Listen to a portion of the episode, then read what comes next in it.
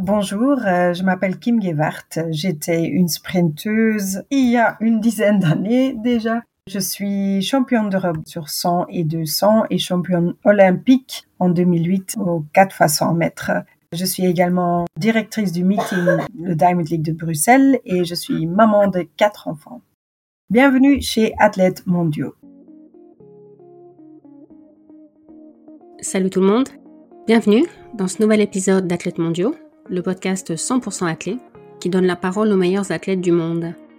Cette semaine, j'ai le plaisir d'accueillir Kim Gewart, championne olympique 2008 du 4 x 100 mètres avec le relais belge, double championne d'Europe du 100 mètres et du 200 mètres à Göteborg en 2006 et triple championne d'Europe en salle du 60 mètres. Dans cet épisode, Kim nous raconte le moment qui lui a fait prendre conscience de son talent, mais aussi le souvenir qu'elle garde de sa première compétition de sprint et d'une compétition de saut en hauteur, vous avez bien entendu, face à Tia Elbo, avec qui elle écrira des années plus tard certaines des plus belles pages de l'athlétisme belge. Kim revient ensuite sur la période de sa carrière où le soulagement l'emportait sur la joie après une victoire, et elle nous parle évidemment des Jeux de Pékin et des émotions d'avoir remporté le titre olympique sur tapis vert après la disqualification du relais russe. Enfin, Kim nous parle aussi de sa nouvelle vie comme directrice du Mémorial Vandamme, le meeting League de Bruxelles. Bonne écoute! Bonjour Kim, bienvenue sur le podcast. Bonjour, bonjour Mathilde. En préparant l'interview, j'ai vu que tu racontais que tu avais pris conscience de ton super pouvoir dans la cour de récréation à l'école, ton super pouvoir de courir plus vite que les autres. Est-ce que tu peux nous raconter un peu? Oui, en fait, c'est la première fois que je me rendais compte que j'avais un, comment dire, un don quelque part, que je pouvais courir vite. En fait, il y avait mon grand frère j'ai deux frères et une sœur. Et il y avait mon grand frère dans la même école. Et euh, il y avait un enfant qui était encore plus âgé que lui qui l'embêtait tout le temps. Et un jour, je me rappelle, je voyais que le grand garçon l'embêtait. Et ça m'a tellement énervée. Et j'ai dit, OK, stop, même si j'avais trois années de moins que ce garçon, hein, il s'appelait Wim, je me rappelle très bien. Alors j'étais vers lui et je lui ai donné un coup de pied fort parce que j'étais fâchée. Et après, il était tellement fâché, il voulait me faire mal, clairement. Alors j'ai commencé à courir dans la plaine de jeu ou dans la cour de l'école, en fait. Et, il n'arrivait pas à m'attraper, euh, à me rattraper, même s'il avait une tête et demie de plus que moi. Et euh, voilà, j'ai jamais oublié ce moment, même maintenant, ça me vient très clair à l'esprit. Et voilà, là, là, je me suis dit, oh, waouh, il sait pas me rattraper, je sais vraiment courir vite. Et voilà, c'est ça, c'est la première fois euh, que je me suis rendu compte. Mais j'ai seulement commencé l'athlétisme bien plus tard. Euh, j'avais déjà 14 ans, donc okay. c'est pas que je me suis inscrite directement dans un club d'athlétisme. Tu t'es pas dit à l'époque que ce super pouvoir va me changer la vie et me... Non, pas vraiment. J'étais juste oh, fière de ça. Mais à ce moment-là, j'ai pas fait le lien. Je dois aller dans un club d'athlétisme et aller m'entraîner. Même si à la maison, surtout avec mon père, on regardait beaucoup de sport aussi, l'athlétisme, surtout les, Jeux Olympiques à la télé. Mais j'ai pas directement fait le lien. Euh, ok, je dois chercher un club d'athlétisme et aller m'entraîner. Euh, euh, c'était pas devenu aussi directement un rêve, enfin, ok, je veux être sprinteuse et faire les Jeux Olympiques. Non, pas vraiment. Mais je me rendais compte comme enfant que, bon, que j'étais un peu plus rapide que les autres. Et ton frère a fait de l'athlé avant toi, c'est ça? Oui, oui, oui. Et puis mon grand frère, lui, il a commencé l'athlétisme quand il était à l'école secondaire parce que justement, oui, pendant le cours de gym, on avait vu qu'il était très explosif. Donc il avait commencé. Et voilà, un jour, il m'a dit, mais viens, tu vas aimer ce sport, tu vas aimer l'athlétisme parce que je m'ennuyais un peu pendant les vacances. Et puis voilà, c'est comme ça que j'ai commencé, vraiment un peu par hasard. Euh, s'il m'avait jamais posé cette question ou s'il m'avait pas encouragé, peut-être j'aurais jamais vraiment fait l'athlétisme. Parce qu'à cette période-là, dans ma vie, je jouais au piano, je jouais à la flûte traversière, et voilà, donc c'était vraiment beaucoup dans la musique. Et tu penses que tu as commencé tard? Tu regrettes parfois de ne pas avoir commencé plus tôt, ou tu penses que c'était chaque chose en son temps?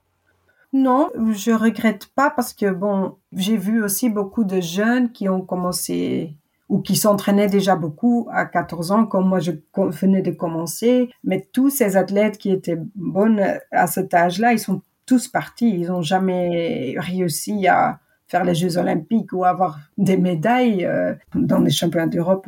Donc non, je pense quelque part c'était bien que bon, j'ai commencé plus tard et heureusement très vite je suis tombée sur de bons entraîneurs qui m'ont bien encadré, qui avaient vraiment une vision long terme. Donc des fois quand on commence très tôt, ben, on risque de se brûler, surtout quand on tombe avec des entraîneurs qui veulent pousser trop vite, trop fort, quand ils voient qu'un enfant a du talent. Donc non, quelque part ben, j'étais protégée de ça. Ça m'est pas arrivé. Mon coach me disait toujours, j'ai j'ai fait ma base euh, en jouant dehors. Euh, j'étais un enfant qui jouait aussi beaucoup dehors. Je courais dans les, dans les bois, dans les champs, on grimpait dans les arbres et, et voilà. Donc euh, c'est comme ça que j'ai fait ma base de sprinteuse. Et tu te souviens de ta première compétition? Oui, oui, oui, très bien.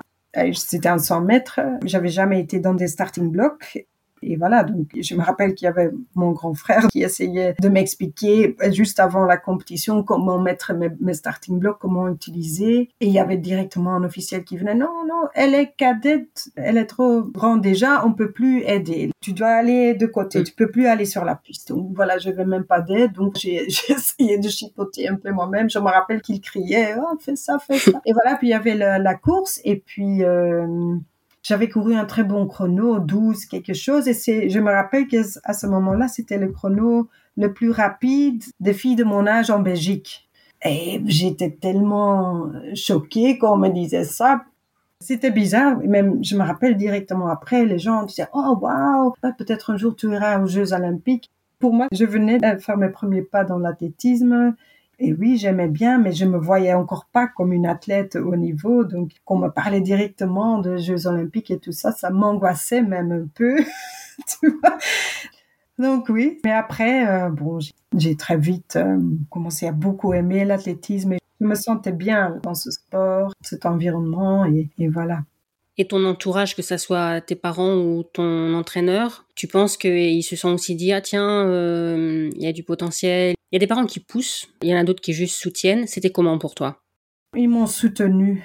Ils ont surtout soutenu. Je me rappelle au début, peut-être mon père, il était un peu plus. Euh... je me rappelle par exemple que je voulais euh, pas faire une certaine compétition parce que je voulais une fois aller voir un festival pendant l'été. Même d'autres gens, des fois, comprenaient pas que je prenais pas de bons choix et je me lançais pas assez pour vraiment avoir les bons résultats.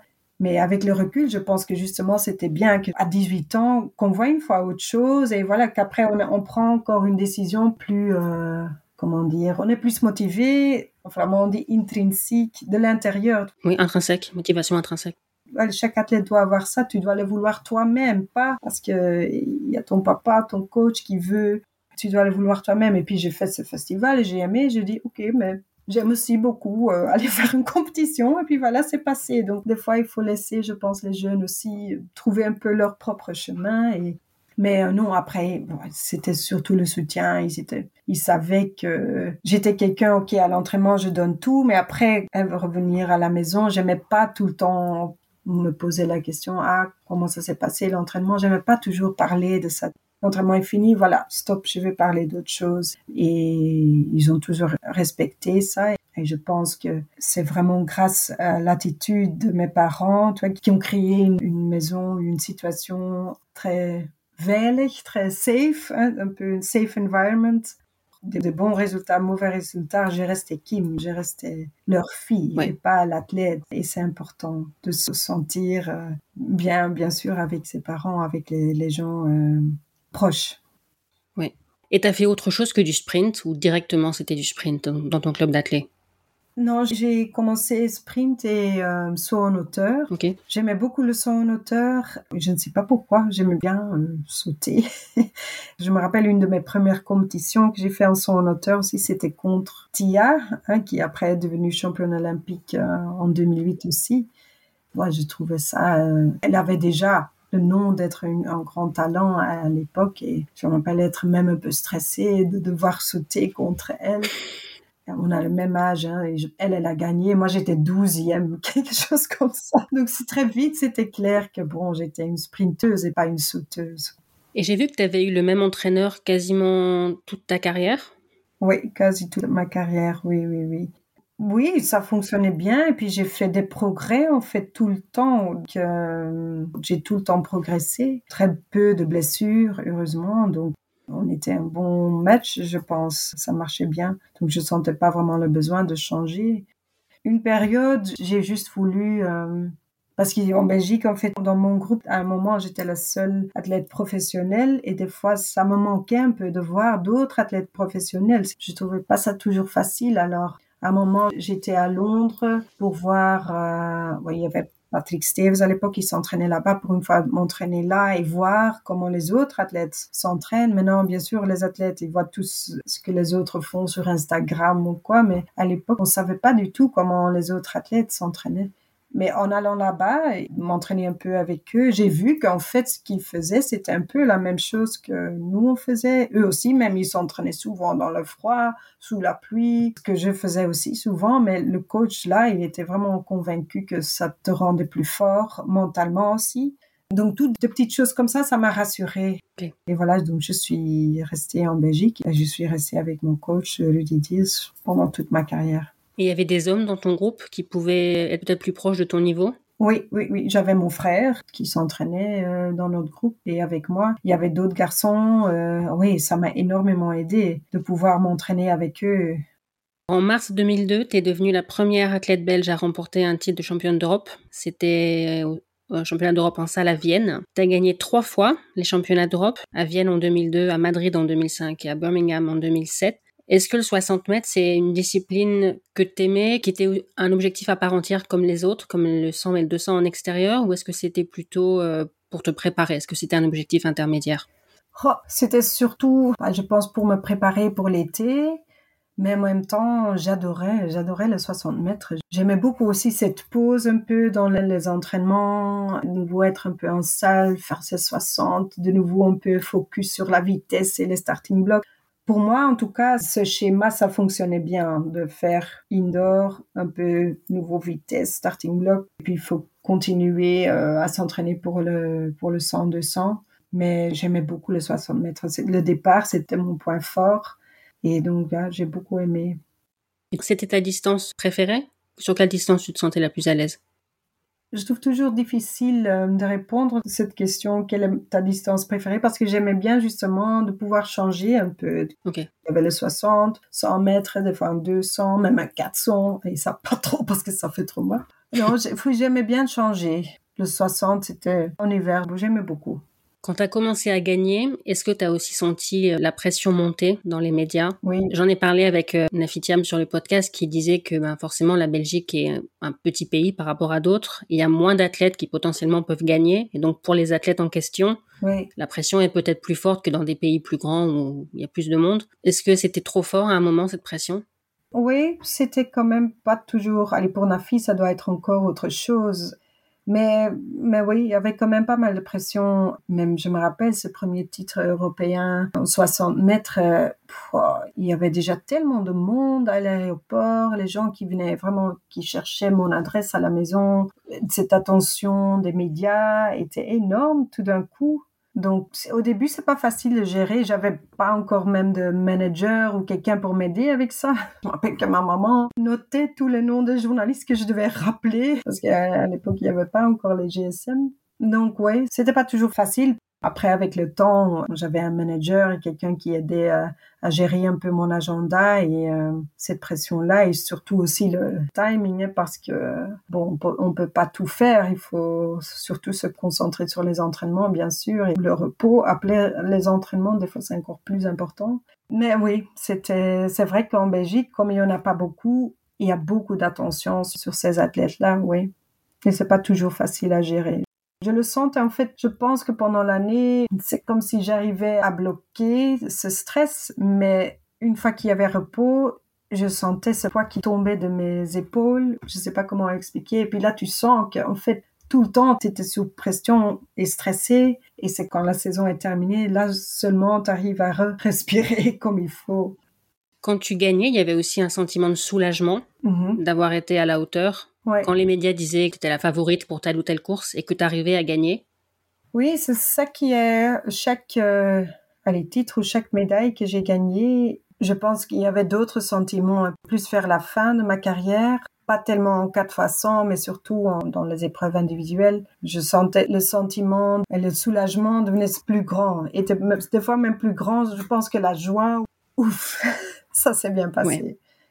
Tu parlais de, de Thielbo tout à l'heure à Göteborg quand tu avais fait le doublé 100-200. Tu me corriges si je me trompe, mais au moment où tu gagnes le 200, elle, elle vient de gagner le son à hauteur et vous vous retrouvez sur, la piste. Oui, oui, oui. Pour tout dire, j'étais dans le stade à ce moment-là. Ah, oui. Et je me souviens du moment où bah, vous êtes chacune contente individuellement et aussi vous êtes contente pour l'autre. Et maintenant que je t'entends dire que vous avez fait des compétitions en hauteur, tout ça, parce que vous êtes de la même année, je comprends encore mieux la, joie, euh, chacune pour soi et puis aussi pour l'autre. Oui, oui, oui, absolument. Oui, c'était vraiment ça. Je connais Tia depuis mes 14-15 ans, depuis le tout début. Donc voilà, et on a gagné quelques grands titres vraiment au même moment. Donc ça a créé, un, comment dire, un, lien, une bande très spéciale, je pense. Hein. On, on, se comprenait.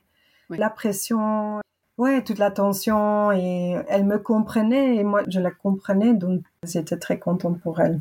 Et justement là, je pense, comme on parlait du soulagement, ce titre du 200, par exemple, là, je me rappelle que j'étais surtout très soulagée. Parce qu'il y avait beaucoup de pression et je sentais déjà une grande fatigue et d'avoir gagné, j'étais très soulagée surtout, je pense. Quand tu dis ça, ça me fait penser à une interview de Nafi après les Jeux de Tokyo où elle gagne de nouveau et où finalement on la voit euh, très très fatiguée euh, nerveusement et mentalement, oui. plus que contente de son titre. Comment on peut aider les athlètes dans ces moments-là? Parce que finalement, ils sont contents, vous avez gagné, mais c'est pas ça qui domine, c'est pas la joie. Et la joie vient aussi, hein, mais je pense que je, je, suppose qu'elle a dit la même chose la première fois que tu gagnes, c'est la, la, joie, la folie, et la waouh. Et puis après, comme il y a cette pression, il y a aussi euh, une grande partie euh, de soulagement. Comment aider les athlètes? Je pense qu'il y a déjà beaucoup qui a changé. Maintenant, il y a déjà un plus grand focus dans la préparation des athlètes. D'habitude, les athlètes ont un psychologue qui travaille avec eux. Ça, par exemple, on n'avait pas ça encore. Le fait, je pense, que le public aussi accepte plus quand un athlète parle, que c'est pas toujours facile. Il y a moins de tabous déjà, donc ça c'est bien. Je pense que déjà juste pouvoir ventiler, comme on dit, pouvoir dire quand on se sent trop stressé ou quand certaines choses euh, mettent trop la pression, déjà ça, ça, de pouvoir s'exprimer. Ça, c'est déjà important d'avoir quelqu'un de confiance pour parler avec, que ça soit encouragé justement de s'exprimer et de dire comment on se sent et ne pas tout garder toujours en soi. Ce que je pense que les athlètes de mon époque faisaient beaucoup plus. Chacun avait ses stress, mais devait gérer ça un peu euh, soi-même. Ouais. À partir de quand tu as senti que, en plus des épreuves individuelles, il y avait quelque chose à faire avec le 4 x 100 parce qu'au début, tu étais peut-être un peu la seule en Belgique qui faisait partie des meilleures mondiales. À partir de quand tu as senti qu'il y avait quand même le niveau nécessaire pour avoir un bon relais? Depuis 2002 euh, aussi, en fait, hein, parce qu'en 2002, on était quatrième après seulement une bonne année de travail avec l'équipe, de travail sur le relais. On était quatrième, vraiment un petit mètre, je pense, de la troisième. Tu parles des championnats d'Europe de Munich? De Munich, oui, oui, les championnats d'Europe de Munich. On n'avait pas encore beaucoup de sponsors ou les autres filles n'avaient pas encore de, de, contrat, donc, elles travaillaient ou elles étudiaient full-time. Puis là, tout le monde s'est dit, OK, avec si peu de préparation, on arrive déjà à être quatrième d'Europe. OK, ça vaut la peine vraiment euh, investir dans ce projet. Et c'est ça qu'on a fait. Puis voilà, on a pu monter jusqu'au podium le plus important dans le monde sportif. Et j'ai vu que ça t'était arrivé de déclarer forfait pour des épreuves individuelles pour privilégier le relais. Oui, c'est un peu les deux. Par exemple, à Osaka, championnat du monde 2007, je pense que j'étais vraiment pas capable de vraiment faire encore un bond de 100 après la finale du 100 mètres. J'avais une petite blessure euh, dans les chauds, elle est pas très grave, mais une contracture. Mais je pense si j'avais couru le 200, ça aurait été ma dernière course de ce championnat. Donc, euh, oui, c'est vrai, s'il n'y avait pas le relais, j'allais probablement essayer euh, de terminer la course et même si c'est une blessure après, ok, on, fait avec, mais on, veut au moins essayer. Mais comme je savais que, bon, il y avait le relais après, ces deux jours de repos que j'avais alors faisaient une grande différence et effectivement, c'était le bon choix. la même chose, plus ou moins, c'est arrivé à Pékin euh, où j'avais des problèmes de d'Achille. Après les 100 mètres, euh, j'avais très mal. S'il n'y avait pas eu le 4 x 100, probablement j'aurais essayé de courir le 200, même si je risquais une bonne blessure.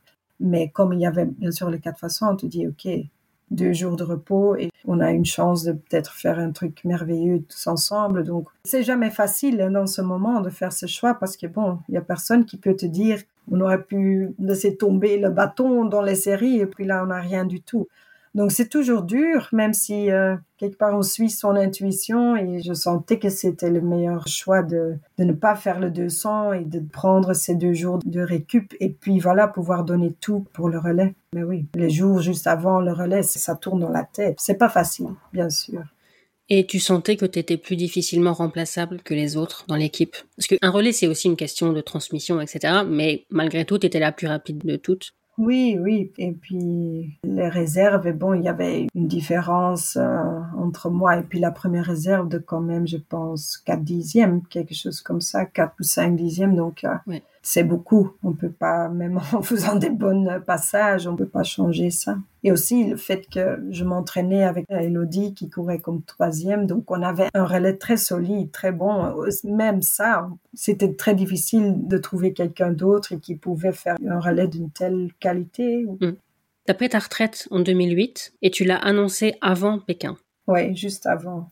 Ça t'importait pas de voir comment ça allait se passer à Pékin? T'avais décidé de toute façon? Euh, ça fait déjà longtemps. Mathilde, je sais plus exactement pourquoi on l'a fait à ce moment-là, mais je me rappelle que toute cette année-là, les journalistes me répétaient toujours la même question. Donc c'était toujours est-ce que ce sont tes derniers Jeux olympiques? Est-ce que tu continues encore après? Et même si je connaissais déjà les réponses, je voulais pas trop parler de ça. Mais puis à Pékin, en Chine, j'étais plus isolée donc les journalistes pouvaient plus tout le temps me contacter. Donc, euh, on a décidé de faire une conférence de presse où voilà, on a tout dit et puis basta quoi. Comme ça, j'avais plus tout le temps les mêmes questions et comme ça aussi, ça laissait les organisateurs, par exemple, du Memorial Van Damme un peu le temps parce que ça allait être ma dernière compétition d'un peu préparer. Je sentais que mentalement, pour moi, c'était le moment pour arrêter. Même si après, avec le recul, des fois, je me dis, oh, j'aurais peut-être dû encore continuer deux années. Mais bon, c'est bizarre. En néerlandais, on dit de biologische klok rinkelt. En donc, euh, l'horloge biologique. Hmm. Ja, voilà, j'avais ça tellement fort. J'avais 30 ans et voilà. C'est comme si cette petite voix dans ma tête, j'arrivais plus à lui faire arrêter. On voulait vraiment commencer cette vie de famille et c'est pas toujours facile de trouver le bon timing dans ta vie. Ok, quand est-ce qu'on fait des enfants? Et puis Tia, elle a fait des enfants, puis elle est revenue. Hein. Mais bon, je me sentais pas mentalement capable de pouvoir être athlète et maman. C'est pas facile. Mm. À Pékin, vous êtes initialement arrivé deuxième de la course, ce qui mhm. déjà était exceptionnel. On voit sur les images que vous étiez déjà super contente. Oui, oui, oui. C'était quoi l'objectif avant la finale? Oh, c'était de, oui, d'essayer au moins d'avoir une médaille. On avait eu une médaille de bronze à, Osaka, hein, au championnat du monde, donc on voulait faire la même chose. il y avait un peu de pression extra parce que à ce moment-là, juste avant ce week-end en athlétisme, l'équipe belge n'avait pas encore fait de médaille. On n'avait rien comme médaille, donc on voulait le faire aussi pour les autres athlètes, pour notre équipe, pour notre pays. Donc voilà, ça je me rappelle très fort, même si on ne le disait pas fort, mais bon, je crois que tout le monde avait ça en tête. Déjà une médaille de bronze, on aurait été très très contente. Mais puis bon, médaille d'argent, on était, on était super contente, hein, oui. La Belgique est un pays particulier avec les différentes langues. Tu te sens vraiment belge? Oui, je me sens très belge. Mon mari est bruxellois d'origine congolaise et moi j'ai toujours euh, c'est pour ça que je pense aussi que j'ai beaucoup aimé cette vie d'athlète. J'adore euh, voir d'autres cultures, d'autres langues, ouais, comprendre comment pensent d'autres gens. Donc, euh, j'ai toujours embrassé cette euh, diversité qu'il y a dans notre pays, ces différentes langues. Je trouve ça très enrichissant. Donc oui, je suis une vraie Belge. Très bien. Et donc, avec tout le respect que j'ai pour tes trois coéquipières, donc Olivia Borley, Anna Marienne, je parle pas néerlandais, donc j'espère que je ne dis pas trop mal son nom, et Elodie Ouedraogo, tu étais la meilleure des quatre chronométriquement. Mhm. Tu penses que la différence s'est faite où Dans les passages? Dans les passages, oui, oui, oui. Pour notre coach, il avait les, résultats de nos échanges, par exemple, à Pékin, et c'était juste euh, d'un très haut niveau. Par exemple, je sais aussi que le gain, c'est comme ça que le gain qu'on avait en faisant les passages était de 3 secondes. Et ça, c'est énorme. Dans un relais, si tu additionnes tous les euh, records personnels hein, des quatre athlètes, et après si tu arrives à gagner, juste en faisant des bons passages, deux secondes, deux secondes et demie, l'équipe fait des passages d'un très haut niveau déjà. Et nous, on a réussi à gagner trois secondes. Donc, c'était très bon, mais on travaillait dessus. C'était peut-être l'avantage que la Belgique soit un petit pays parce que c'était plus facile de rassembler tout le monde régulièrement et pas juste euh, une ou deux fois en stage comme dans d'autres pays ou juste avant le championnat. Mais nous, on faisait tout le long de l'année, on faisait des passages très régulièrement. Je m'entraînais en plus avec Elodie, donc souvent après l'entraînement, on faisait juste encore quelques passages. Donc, ce qui faisait que on se connaissait très bien et même avec du vent de face ou la fatigue, on se comprenait. Ok cette médaille initialement d'argent t'a pas donné envie de changer d'avis sur ta fin de carrière? Est-ce que tu t'es pas dit, voilà, euh, bah vraiment, je suis en forme, c'est dommage d'arrêter maintenant? Non, non, je pense que ma décision était faite. À ce moment-là, je pense pas que j'ai douté. Je sais qu'une fois, les années après, hein, parce qu'on avait en Belgique ici, il y avait Kim Kleisters qui recommence à jouer au tennis après son enfant. Hmm. Il y avait Justine Hénin qui recommence. Et puis il y avait Tia qui recommençait sa carrière, son comeback. Et puis surtout quand Tia a recommencé, là, je me suis dit, oh, est-ce que j'essaye quand même aussi? Mes enfants dormaient très mal, alors je dis non, je suis trop fatiguée. Oui. Mais à ce moment-là, en 2008, j'étais plutôt heureuse de pouvoir terminer avec un sourire et pas avec beaucoup de frustration et de des blessures qui ne partent plus. Je, préférais de dire adieu à mon sport avec un sourire. Tout le monde n'a pas cette chance, oui. Oui, voilà. Oui. Et vous avez su quand que l'argent devenait or? On l'a su en 2016, hein, je pense, l'été 2016, quelque chose comme ça. Bon, l'histoire circulait déjà, donc on avait entendu bien sûr l'histoire de l'athlète russe qui a commencé à parler avec le journaliste les tests qui étaient faits. Donc ça, ça faisait déjà quelques mois que ça circulait. Mais je ne sais pas, je pense que nous quatre, même tout le monde, aussi notre entourage, pensait pas que les Russes allaient accepter ou allaient laisser passer comme ça de devoir rendre leur médaille d'or et, perdre leur titre olympique. Je pensais pas que ça allait être si facile quelque hmm. part qui allait plus avoir des procédures juridiques ou je sais pas quoi, quelque chose comme ça. Mais puis, non, ça s'est fait. Ils ont été enlevés du résultat et voilà, du coup, on était champion olympique. C'est quand même une grande surprise et belle surprise, bien sûr. Mais il y a une des Russes qui a été contrôlée positive, non? Oui, oui, oui. La fille qui courait la dernière ligne droite, chez Mosonskaya, bah, ils ont retesté son euh, échantillon d'urine, échantillon A positif et échantillon B positif, et, et puis voilà quoi.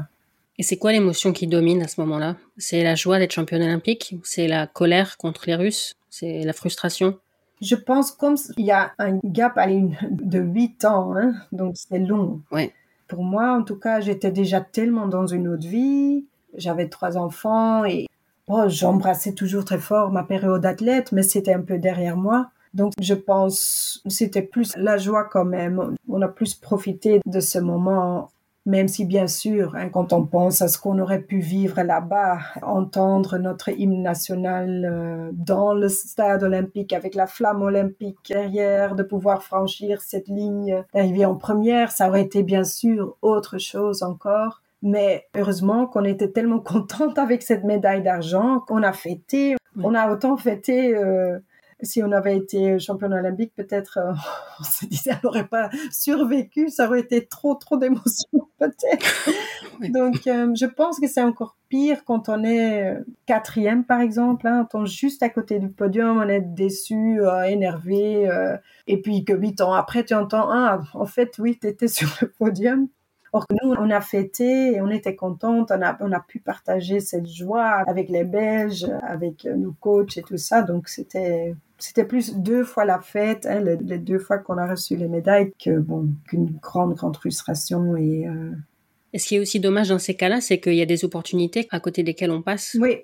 Toi, tu étais en fin de carrière, c'est peut-être différent pour toi, mais quand il y a des questions de, de sponsors qui auraient pu peut-être être intéressés, mais oui, oui, non, tu as absolument raison. Hein. Financièrement, ça aurait été autre chose. Ça, c'est clair. Et bon, huit ans après, c'est un peu difficile d'aller toquer à la porte des sponsors. En fait, dans mon contrat, il y a huit ans, voilà, on a eu euh, de la part de la comité olympique, on a eu une petite euh, récompensation, mais bon, c'était pas énorme. C'est surtout, euh, ouais, les contrats des sponsors, ça a été différent. Donc ça, c'est vrai. Et les Russes ont rendu leur médaille facilement? Non, on nous a toujours dit que les Russes n'ont pas voulu rendre leurs médailles. Donc les médailles d'or qu'on a reçues sont les médailles réserves hein, qui étaient à Lausanne, à IOC, le comité olympique. Ok on a reçu ces médailles-là. Mais apparemment, ils n'ont jamais réussi à récupérer les médailles des filles russes.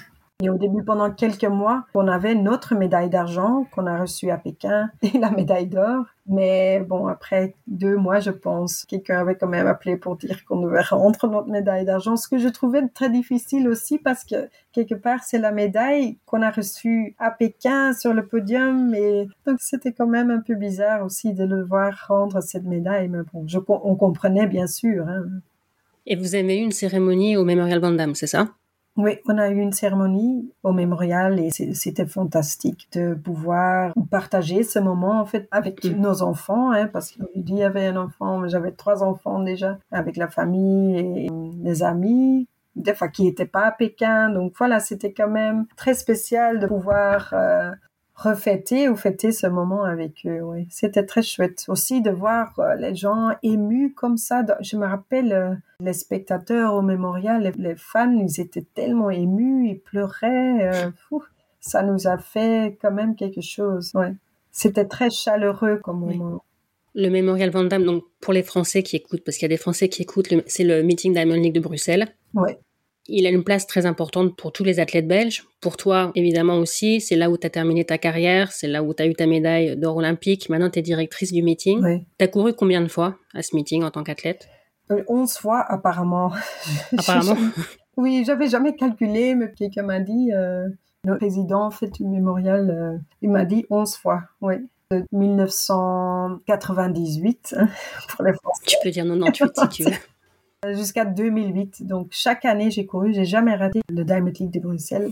Et tu as gagné ta dernière course là-bas, la dernière course de ta carrière? Oui, j'ai gagné, oui, oui, oui. Le chrono était pas terrible, je pense que j'ai fait 11-20, un truc comme ça. Mais bon, j'ai pu gagner, c'était un, bon moment. Et comment s'est présentée l'opportunité de devenir directrice du meeting? Très soudain, en fait. Hein. Le directeur du meeting précédent Cédric Van Brantegem, il a eu euh, l'opportunité de devenir le CEO du comité olympique en Belgique et donc je cherchais un, un remplaçant assez rapidement. Et voilà, ils m'ont contacté. Et comme les années avant aussi, je faisais souvent quelques trucs pour le mémorial, pas des grandes choses, mais chaque année, j'étais un peu là pour les préparations. Et bien sûr, comme j'ai participé 11 fois, je connais très bien le meeting. Je connais très bien les personnes qui travaillent pour ce meeting. Donc voilà, on m'a demandé si je voulais, puis bien sûr j'ai dû réfléchir un peu, mais j'ai dit ok, je vais pas laisser partir ce train sans que je sois dessus. Je trouve que je dois prendre cette opportunité. Et voilà, je suis très contente de, pouvoir faire ce job et c'est très très chouette. Il y a d'autres femmes directrices du Meeting Diamond League ou tu es la seule? Non, vraiment dans la fonction de meeting director, je suis la seule. Mais il y a deux autres femmes, c'est pas beaucoup, qui ont quasi cette position, qui ont pas ce titre. Mais donc oui, il y a très peu de femmes euh, dans cette position-là. C'est bizarre en fait parce qu'il n'y a pas de raison pourquoi ce serait un job plus masculin. Non. Et le fait d'être encore dans l'athlète, c'est une façon de continuer à vivre euh, certaines émotions? Parce que au moment de ta retraite, tu as dit je te cite, imaginer que ma vie ne sera plus réglée par l'athlète dans quelques semaines est un peu angoissant. Ah oui, oui, oui. Est-ce que le fait de rester dans le monde de l'athlète, ça, aide? Oui, ça aide. Allez, je pense à ce moment-là, quand j'ai dit ça, c'était plus que, bon, l'athlétisme, quand tu es athlète, euh, je suppose que tu étais athlète. Même pas. Non? Comme je vois que tu connais très bien. Je travaille dans l'athlète depuis 20 ans, mais je ne suis pas athlète ah, C'est ta vie, c'est 24 hmm. sur 7, c'est toujours l'athlétisme. Toute la structure de ton année, c'est toujours en fonction des compétitions. Et c'est très clair comme ça. Et puis, tout d'un coup, ça part, donc tu n'as plus de, de, structure. En fait, toute cette structure part aussi un peu ouais, de ta vie sociale parce que, bon, tes amis sont souvent les autres athlètes, ton groupe d'entraînement. Donc, c'est normal que je pense que chaque athlète, même chaque sportif de haut niveau qui arrête son sport, ça fait un peu peur parce que tout d'un coup, tu as un agenda un peu vide, tu dois le remplir toi-même, tu dois mettre une structure toi-même, ouais, peut-être retrouver un peu tes autres amis. Donc c'est euh, oui, un peu angoissant. Non, j'ai pas dit oui à être euh, directrice du Memorial Van Damme parce que j'étais toujours un peu angoissée. Non, c'est plutôt parce que j'aime bien ce monde d'athlétisme, j'adore mon sport. Et voilà, j'adore ce meeting, j'adore euh, bon les sensations que tous les spectateurs ont, avoir tous ces athlètes au niveau ici à Bruxelles et, et j'ai toujours beaucoup aimé euh, oui cet événement. Alors euh, voilà, j'étais très contente de pouvoir faire un peu plus pour que cet bel événement reste ici en Belgique et, et reste grande. Oui. Il consiste en quoi ton job exactement? Parce que c'est pas juste au moment du meeting ou juste avant, c'est en amont aussi. Je trouve toujours très difficile d'expliquer ce que je fais exactement. Le contact avec les partenaires, comment c'est très important. Notre meeting aussi a beaucoup de subsides, donc le contact avec toutes les instances officielles sont importants. Le contact avec le Diamond League, bien sûr, est très important faire le networking pour notre événement, réfléchir de notre concept, comment innover un peu, comment garder l'événement intéressant. Ça, c'est un peu mon, mon rôle et euh, ma tâche, oui. Tu as trois records, de, même quatre records de Belgique sur 60 aussi, je suppose que c'est toi. Oui. Tes records du 100 et du 200, tu les as établis le même jour, non? Oui, à Bruxelles, oui. 11.04 sur le 100, 22.20 sur le 200. Delphine Kanza a participé au podcast il y a quelques semaines. Ah oui. Je te le dis, tes records l'intéressent. Ah oui. elle aimerait. Mais elle a dit que ton record du 200 lui paraissait encore plus difficile à battre que le record du 100. Oui, je le pense aussi quand je vois comment les filles Delphine et Rani progressent. Euh, elles se rapprochent vraiment de ce record du 100 mètres, mais ce record du 200 euh, reste euh, je pense on a eu ce jour-là aussi vraiment de bonnes circonstances. Euh, le vent était bon, la température était bonne, je me sentais bien. Et voilà, on n'a pas 100 fois ces circonstances-là. Donc ça a aidé aussi. Mais bon, j'ai couru dans le 22, 40, 50, 60 et là, elles ne sont pas encore là. Mais non, elle a raison. Je pense que je les vois aussi plutôt battre sur le corps aux 100 mètres que sur le corps aux 200 vois, peut-être encore plutôt Cynthia Bolingo, si elle se lance, si elle euh, se focalise un peu plus sur le 200, elle pourrait probablement euh, plus se rapprocher de, ce record-là. Bah, normalement, je vais avoir Cynthia sur le podcast dans quelques semaines. Je pourrais ah lui demander si, ça l'intéresse. Si ça l'intéresse, oui. Et tu serais contente qu'un des records soit battu? Tu te dirais que c'est une bonne nouvelle pour le sprint belge ou ça te ferait un petit pincement au cœur? Pour être honnête, c'est un peu les deux. Hein. C'est bien sûr, je suis vraiment très contente que le sprint féminin vit ici en Belgique. Je pense pendant beaucoup d'années, le niveau était pas là, donc ça fait, bien sûr, ça fait plaisir. Mais en même temps, oui, quand le record sera vraiment battu, surtout celui-là, je pense de 100 mètres, je le tiens le plus au cœur, ça va faire un peu bizarre de devoir dire adieu à ce record, cette réalisation. Mm. Donc oui, ça c'est les deux. Mais bon, ça sera peut-être cinq minutes ah, et puis après je serai contente. c'est plutôt ça. Tu vois plutôt Delphine ou Rani battre euh, ton record du sang Oui, je dois faire attention maintenant ce que j'ai dit. On m'avait posé la question avant avant les championnats du monde à Budapest et j'avais dit Delphine, et puis Rani m'a vraiment tellement surpris avec sa course, parce qu'elle a fait un, super chrono, je pense qu'elle a fait 11-20 ou 11-17, 18, non 11-20 je pense, mais je sais qu'elle avait une grosse blessure, elle n'avait pas vraiment pu mettre ses spikes jusqu'à, je pense, la semaine avant, donc parce qu'elle a montré là, ça veut dire qu'elle a beaucoup de talent, et elle peut vraiment encore progresser beaucoup. Donc maintenant, je ne sais plus très bien. je vois peut-être, oui, Delphine progresser plus dans le 200 encore. Rani, c'est plus 60-100 mètres. Petite pause pour vous expliquer que j'ai enregistré cet épisode avec Kim un vendredi soir, alors qu'elle était chez elle avec ses enfants. Et c'est à ce moment précis de l'enregistrement que certains de ses enfants, justement, sont entrés dans son bureau. Donc vous les entendrez un peu, mais ça ne devrait pas gêner votre compréhension. En tout cas, encore un grand merci à Kim d'avoir consacré du temps au podcast dans son emploi du temps chargé. Fin d'aparté, je vous laisse découvrir la fin de notre conversation. J'ai vu que tu avais des rituels avant tes courses. Mm-hmm. Est-ce que c'était juste pour euh, penser à autre chose ou est-ce qu'il y avait une part de superstition de te dire que tu devais faire telle ou telle chose sinon ça allait pas bien se passer? Oui, c'était un peu de superstition quand même. Oui, il y avait une culotte que je mettais tout le temps.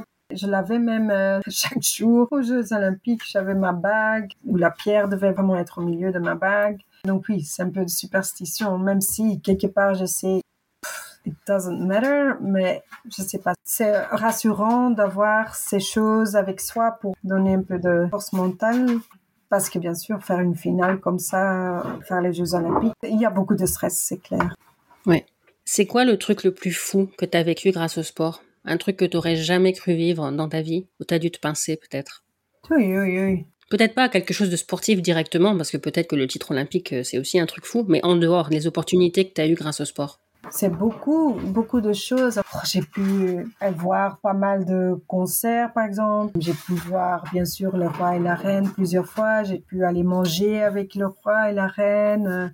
Le prince Albert de Monaco qui voulait me prendre dans sa voiture pour me ramener à la maison. Euh, il y a plein de chouettes petites anecdotes comme ça, des choses que j'ai pu vivre vraiment grâce à mon sport. Euh, oui, ça m'a donné beaucoup de joie. Et mais le truc le plus fou, je suis sûre, une fois qu'on va arrêter l'interview, je vais dire, ah, j'aurais dû dire ça. Est-ce que ta définition du succès, elle a évolué au fil de ta carrière?